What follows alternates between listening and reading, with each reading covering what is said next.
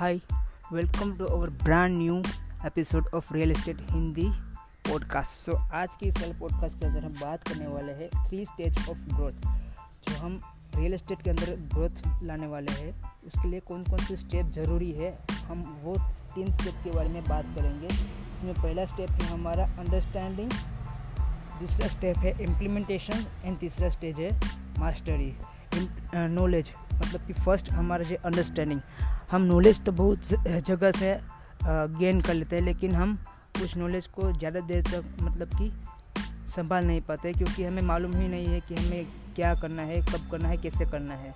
तो नॉलेज तो सब कुछ ले लेते हैं, लेकिन उसे मालूम नहीं यूटिलाइज नहीं करना कि किस तरीके से करना है, क्या, कब करना है, कैसे करना है। तो नॉलेज तो हो गया।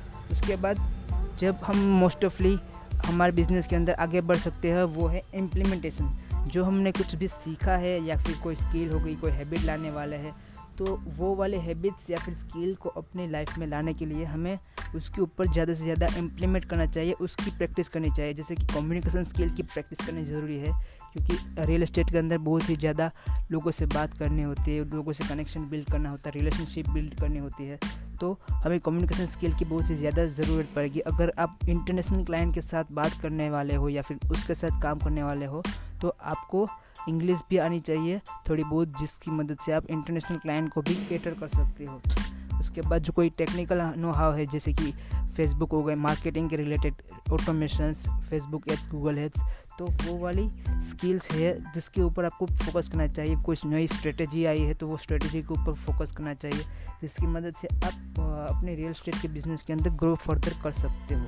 उसके बाद मास्टरी आपने मास्टरी के बारे में सुना ही होगा कि जब हम एक ही चीज़ के ऊपर लगभग दस हज़ार घंटे तक प्रैक्टिस करते हैं तो हम उस चीज़ के लिए, उस चीज़ में मास्टरी हासिल कर सकते हैं। तो आपको लिखना चाहिए कि मुझे क्या पसंद है, मुझे क्या करना ज़्यादा अच्छा लगता है तो उसके हिसाब से आप अपनी जर्नी को स्टार्ट करो, अपने day day by day routine को चेक करो कि मैं क्या क्या कर सकता हूँ, जिसकी मदद से मैं अपने आप को ग्रो कर सकता हूँ। तो आपको अपनी फ़ील्ड में मास्टर होने के लिए आपको ज़्यादा से ज़्यादा प्रैक्टिस करनी है। जब आप प्रैक्टिस करोगे तो वो वाली प्रैक्टिस हमारी जो डेली रूटीन में आ जाएगी और जब हम रेगुलरली वो चीज़ करते रहेंगे तो हमारा जो सबकॉन्शियस माइंड है, वो उससे एक्सेप्ट कर लेगा और उसी हिसाब से आपको ज़्यादा से ज़्यादा वो इन्फॉर्मेशन प्रोवाइड करेगा और आपका सबकॉन्शियस माइंड उसके ऊपर ज़्यादा से ज़्यादा मतलब कि कॉन्सेंट्रेट करेगा और आपको क्या चाहिए। जब आप वो कुछ सोचोगे तो वो ऑटो सजेशन करने लगेगा कि आपको ये करना चाहिए, वो करना चाहिए।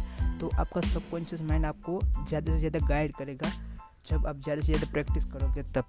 सो आज के पॉडकास्ट के लिए बस इतना ही। हम मिलते हैं हम आपके, हमारे दूसरे वाले एपिसोड के अंदर। Thank you so much